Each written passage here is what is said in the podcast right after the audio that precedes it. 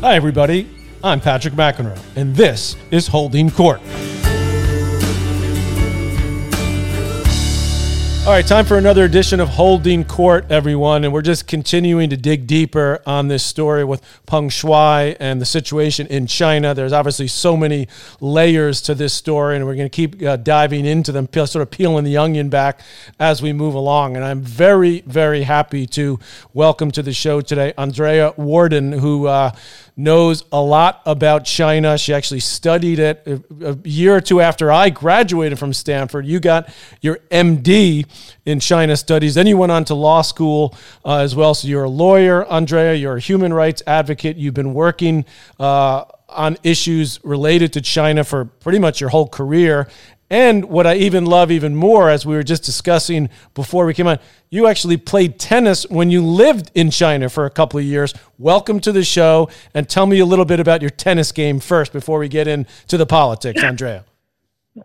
All right, Patrick, thank you so much for having me on your podcast. It's just uh, wonderful to um, chat with you, and I so appreciate the attention that you are giving to this It is very important case of, of Peng Shuai. Um, your guests have been fantastic, and it's, it's great to have her continue to be sort of in the, in the in sort of front and sort of front and center, right, um, in the in the limelight through your through your work. So I very much appreciate that. Right. So my tennis game. I played. Uh, I played tennis. I played varsity during high school. I went to tennis camps for many many years uh, as I was growing up. And then I played actually a semester of college tennis. I went to Yale. Right. And then, um, right, so then after college, uh, I went to um, China. I had majored in history and East Asian studies, and I also had studied Chinese. Um, and I ended up in China. Um, I was there for, uh, from early 1987 through the June 4th massacre mm. Tiananmen, around Tiananmen Square uh, in 1989. And so, so basically, I was you know, teaching English, and I, but I also had a lot of free time. So I was playing, I found the local tennis crowd, and I became friends with them. And so it was just, I had some great experiences playing tennis, which actually culminated in my um, becoming the um, the singles champion, the women's singles champion. Wow. In the, in the fall of 1987. Uh-huh. That sounds that sounds more impressive than it actually is because like about six women at the time play tennis. You know, so um, so it was a very er- it was very early mm. in the in the sort of in the world of tennis. Um, in uh, in China, but there was, was definitely growing interest. Um, and then one thing about where you know, I was living in in Changsha, Hunan, and there's a connection here with Peng Shuai. So Peng Shuai is from Hunan. Right. So unfortunately, our paths never crossed because I, you know I was there. Yeah, I was there in 1987, and she was born in 1988. Yeah, and it was re- and it was really the 1988 Olympics um, in Seoul when tennis became you know was back in the Olympics. 84 it was sort of a test sport, and then 88 it became a medal sport again, and that really um, sort of was the birth, I think, Andrea, of tennis becoming as big as it's become within China. And obviously, as you said, you were you, there were six other ladies you were playing with. Were they all Chinese? Yes. Yep. But it was yeah, it was a small group. So, right. So I right when I say I was like single champion, I kind of say that um, tongue in cheek. But they were certainly avid. And then I I, I, I actually had an opportunity to go back to Changsha um, to visit friends and uh, and former students, and also to see my tennis buddies. And it was maybe two or three years later. So um, this would have been then after the you know the, the Olympics and and China's sort of been putting a lot of money into the sport, and my friends were so excited about the new stadium that had been built. Right. Um, and oh, you got to come with us, and we got to play on these new courts because in 1987 the courts were like they had like chickens running around. oh my like, goodness! There, wow. There, there were cracks. They weren't well maintained, but there was such a like you know like tennis fever when I went back to China in like 1991, 92. So that was exciting to see. Yeah, well, I, I got to ask you uh, as we get into the Peng Shuai story, and I want to I want to get a breakdown at some point of your tennis game as well, Andre. And maybe when uh, you visit New York, I can check you out. You can come to our tennis academy, and uh, uh, that's my thank you for coming on my podcast, by the way, because you have been in front of, of all issues related to human rights in China. So when you first heard about the Peng Shuai story and the situation, what was your first reaction? Oh, um, well, wow, good question. Um, very concerned, like in the sense of like this is not going to end well for her, but also very um, inspired by the fact that she spoke out. She, and she, she's not a dissident, right? She, but she felt very strongly that she needed to go public with these accusations against a very, very powerful uh, member of the Chinese Communist Party, former official.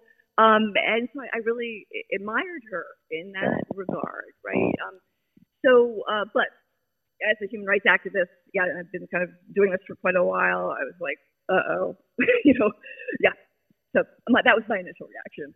And and and I know you've written um, since this is all uh, transpired, as things have transpired in the last six seven weeks, specifically about your reaction, um, their reaction, I should say, from the IOC, from the International Olympic Committee. Uh, you since you've listened to a couple of my podcasts as you told me you know how i feel about it. I'm just absolutely disgusted by the, the the public statements and these supposed videos and all that. What what's your take on how they have handled it up until this point? So i would agree with your assessment. It's just reprehensible their behavior. And although it's not surprising because the ioc and the chinese communist party have a long history of a close, mutually beneficial relationship. And Thomas Bach and Xi Jinping in particular are quite close. As I think you know, also the, the, the official um, that she uh, uh, alleged sexually assaulted her, Zhang Gaoli, was also very important in, in sort of supervising the, um, the bidding process for the in the, you know around for, for getting for the, the, games to China for 2022, right? Yeah, exactly. Right. So anyway, so I think that so so they are um, they are totally intertwined, the CCP mm-hmm. and the IOC.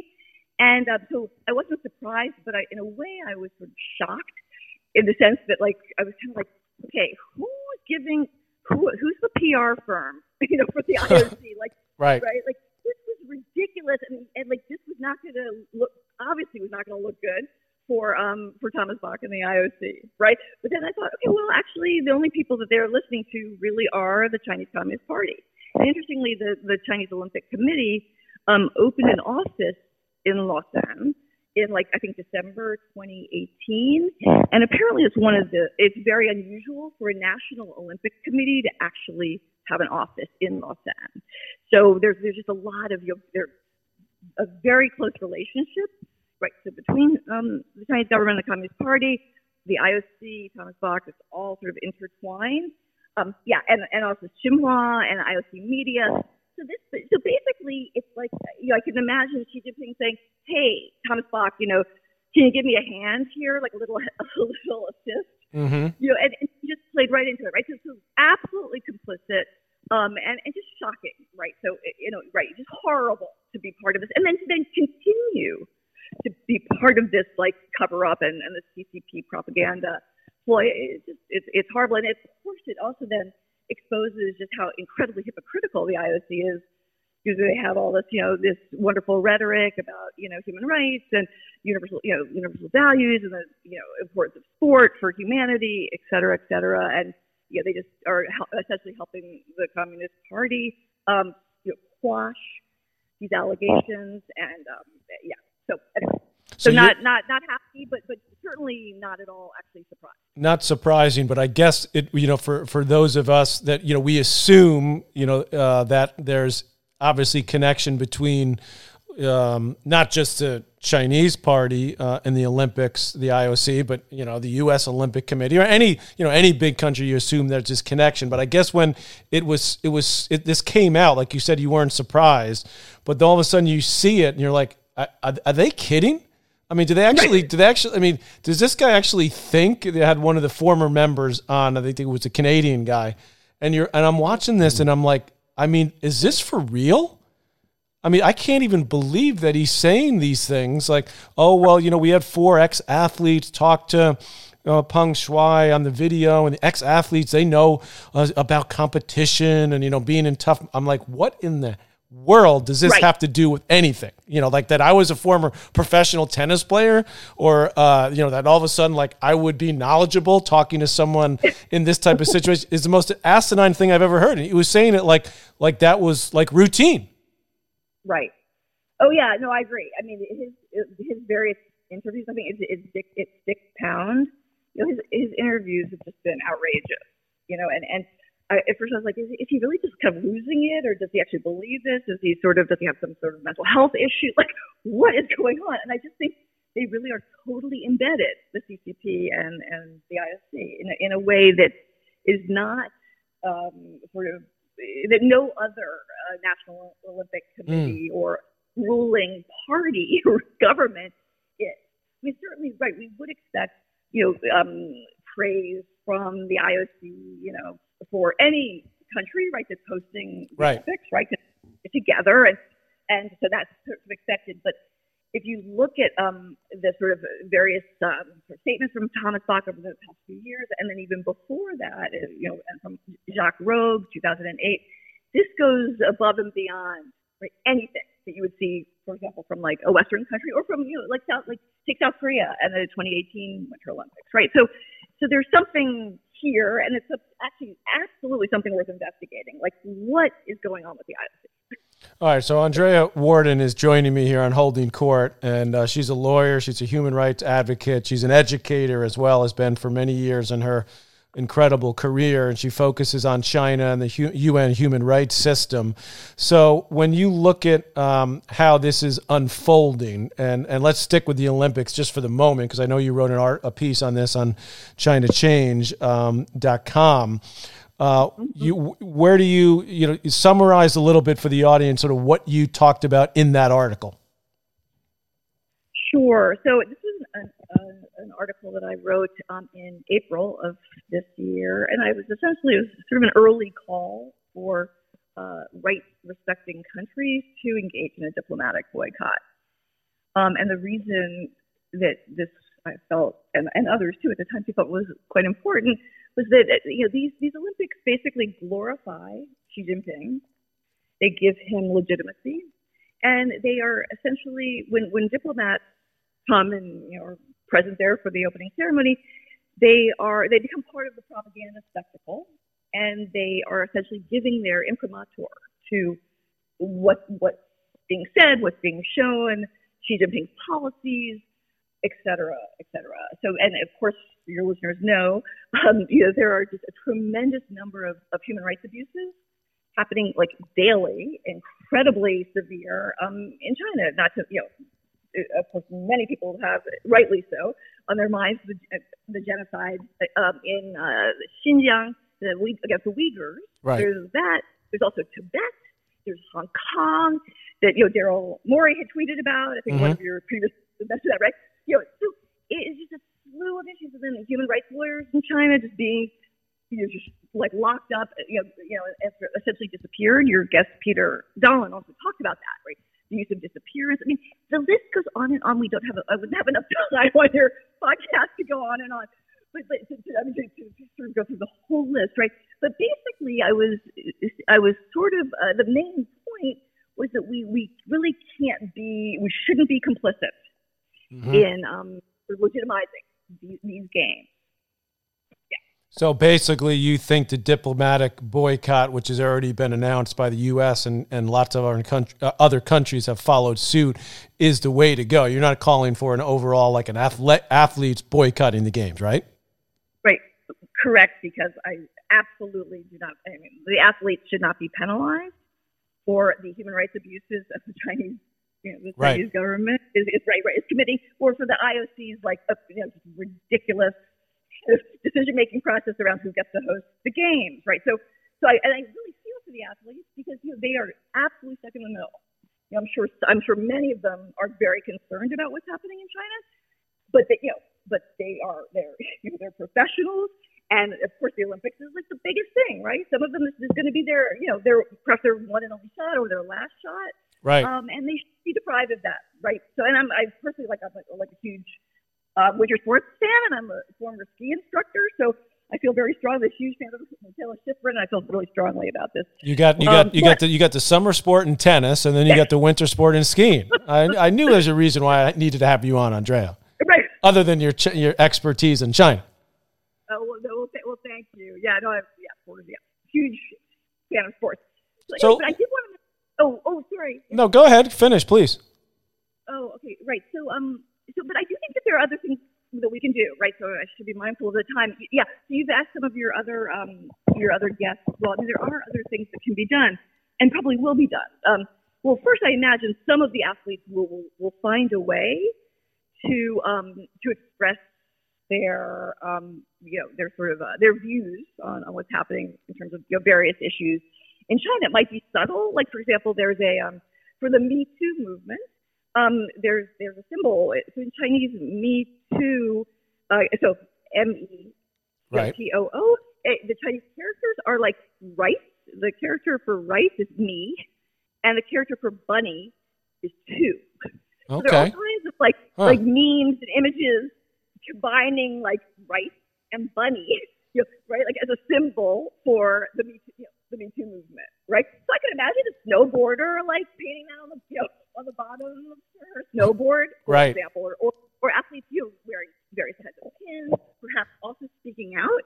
Um, and I think that the National Olympic Committee should absolutely be encouraged. You know, I mean, should be it should not be um, censoring their athletes, but it's also very important for the National Olympic Committee to, to be um, to be telling the athletes the various the various risks that they face. Mm. You know, well, I remember going to the Olympics uh, as a coach for the team, uh, the tennis team, the men's team in Athens, and I remember sort of being, you know, in, with all the, the, the team and the staff being sort of, you know, given re, re, not read the riot act, but read sort of, well, you know, you're, it's just the Olympics. You're not supposed to make any political statements, you know, that whole thing. So we'll see, as you yeah. said, rightly say, like what, how the athletes kind of handle that and, and see who's got the courage to, um, to step up and, and, and make some sort of public statement. Now, I want to get back to Peng Shuai because yeah, uh, you know you said to me initially when you saw this that you were extremely concerned and of course, those of us in the tennis world that that know her as I do, I've, you've heard my podcast, you know that she was on the same team tennis team with me. I, am not going to say I'm great friends with her, but I, I know her. She was a, always a very friendly person around the tour, always smiling, always laughing, just a wonderful personality. So we're concerned mm-hmm. about her. How concerned are you right now about her overall well being? Very concerned she uh, is clearly being used as a part of this, you know, propaganda campaign, right? Um, she obviously is not free to speak, and her movements are clearly controlled. She sort of appears when the, the Chinese government needs her to appear for various these various performances, right? These so-called video these video calls. Nobody's seen the footage of these video calls, right? But she just shows up, right? I mean, and so as Peter Dahlin and, and, and Yaxue did a nice job explaining, I mean, she, yeah, she's not free. She's being controlled. And, um, you know, she has no, like, essentially no free will at this point. She is, um, her, you know, her movements are, are, are controlled. She certainly doesn't have access to a lawyer, right? If she did, we would have heard from him or her by now. And I, the one thing that I would say um, about in terms of um, possible uh, you know, I might sort of disagree with Peter on uh, in, uh, in one aspect. We don't know that she is physically safe. Mm-hmm. Um, Peter had sort of suggested that, uh, you know, and you know, I think felt very confident that she was. My take is that she could easily be, like, for example, being sexually abused. You know, in a way that like doesn't leave any marks or scars. You know, physically, right? We just don't know because she's not. She's in touch with nobody and so, you know, sort of the legal term for that is, you know, she's being held in incommunicado. She can't, you know, is she talking to her family? Is she talking to her friends? She's certainly not able to talk to Steve Simon of the WTA, right? So I'm, so I'm, I'm extremely concerned, and, and I know that we're probably running out short on time, but I did want to make one point um, that I think is important for your, I think that your listeners perhaps would be quite interested in, right? Is that um, a couple of times Thomas Bach has mentioned this oh, you know, like we're gonna, I'd love to have dinner with you. Right. When I arrive, right? when I arrive in Beijing in uh, late January, early February, we'll bring these other IOC people, right? We'll have this like nice dinner.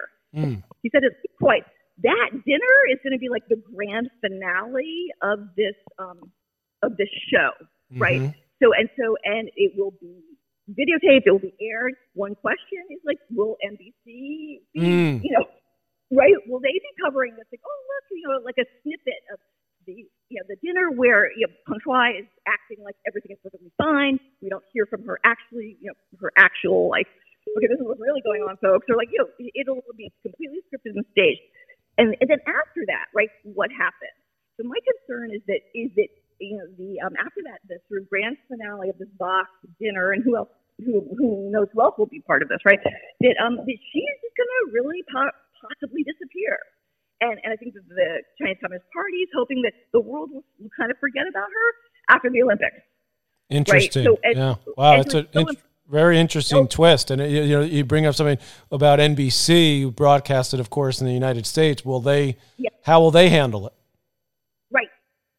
Yeah, and then and then one final point, and again, I'm sorry. I, I no, you can keep going. This is fascinating. I mean, you can listen. I told you earlier, Andrea. This is my podcast, so we can do whatever we want. Okay, we can stay on, and this is fascinating. So please take your time.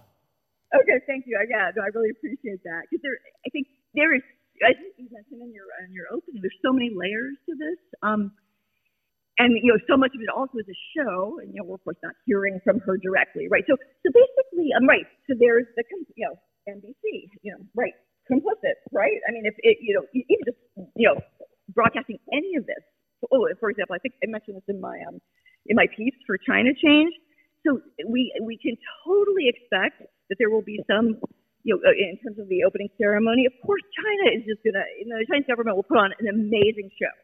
You know, just like in 2008, right? And the word in the world was like, holy shit, like, wow. Wow. Right? Yeah, they can, they can, and that that we know they can do. Absolutely. Right, right.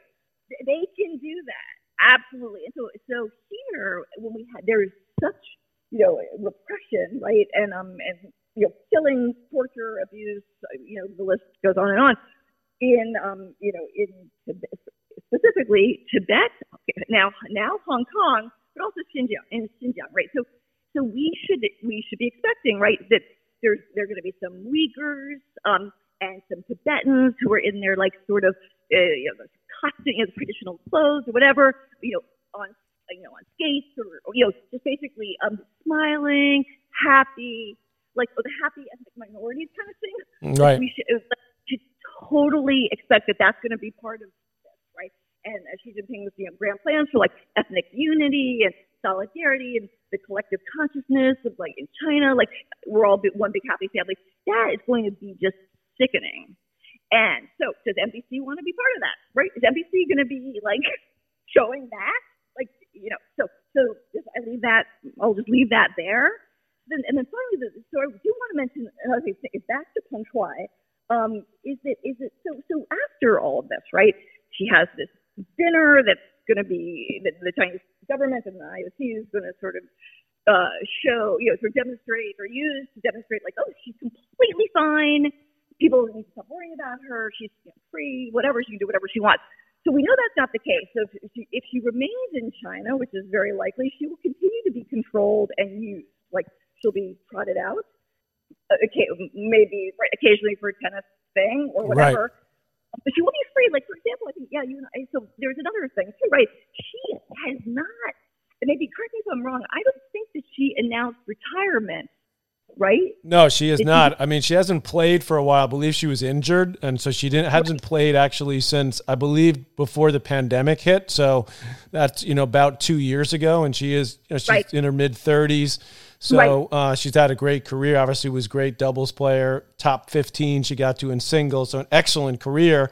But I believe she had some injuries. Um, but uh, what do you think? You think they're going to use this oh. as a way to say she's like now retired? Yes, right. I, that exactly. So that's my thought, right? Is that they would sort of they would essentially like the CCP, the Chinese Communist Party officials, would say, oh, you know, they will retire her effectively, right? So I mean, this is like you know, this is what I'm thinking. I don't know. There's, there's so little that we actually know, right, about what's going on. But that would be convenient, right? As you said, injuries, you know, she's in her mid 30s, et cetera. So, so that way she gets you know, sort of off of or out of the sort of the world of international tennis and competition, right? So if you think about it, if, if she were able to, if she continued to compete, so let's say if she, I mean, it's obviously too late now, but if she were, if she were going to go, you know, compete at like, let's say the Australian Open, certainly her mind, you know, the CCP uh, minders, you know, be all over her. Like she would not be, you know, free there. You know, maybe she could play tennis, but even so, you know, they they would be very concerned about like the fans, the crowds, like banners, like yay, mm. oh, like like we support you, Shuai, right? Like and, and the Chinese government can't control that, like in Australia, right? Right. So um. So, so anyway, so they they don't want to you know create a situation where that happens, or like an Australian journalist like, hey, Shuai, can I have a word with you, right? So, so they, I think they're going to remove her from the world of, of tennis, and then um and then if they do though so so she she's in China she's going to be controlled and monitored. She, her all of her you know internet accounts are shut down like she, she's isolated.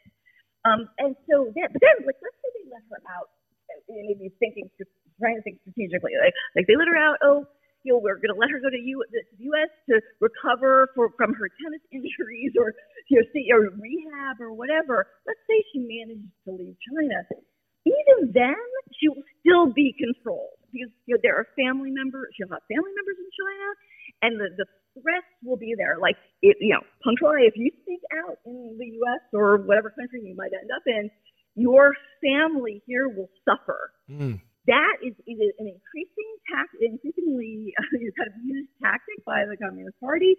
It's that there's actually a term for it, not just China, but also Russia and other authoritarian countries. It's called transnational repression. Mm-hmm. And, and, so, for example, the, the, the Uyghur Human Rights Project just issued a report called, you know, to quote, "Your family will suffer." How China is hacking, surveilling, and intimidating Uyghurs in liberal democracies. You know, so, so, so she will, she's not going to be free, even abroad. So I, I was thinking about you know, what, what are the possible outcomes for her. I just got really depressed. Mm. Yeah, I'm getting depressed listening to it because it doesn't. It doesn't. No, I mean seriously, it's like a. It's it because you know this is sort of this story. Unfortunately, is sort of dying down a little bit. So I get the sense that. Um, you know the mainstream media who you know call me uh, periodically when you know there's some sort of story in tennis that's more than just tennis. Um, you know those calls aren't coming. You know, forget about me, but even to others, you know, in the tennis world, um, so that's depressing to me, and that's part of the reason why I continue to get people like you to come on and talk about it that really get it and really understand. In fact, Yaxue Cao, who uh, runs the ChinaChange.com, she's the one that turn, turn, told me about you that I should oh. talk to you, and uh, she said something to me that's still haunting me to this moment, which was a couple weeks ago which was you will there is no chance she said on my podcast a couple weeks ago there's no chance you will hear from any other athlete from China.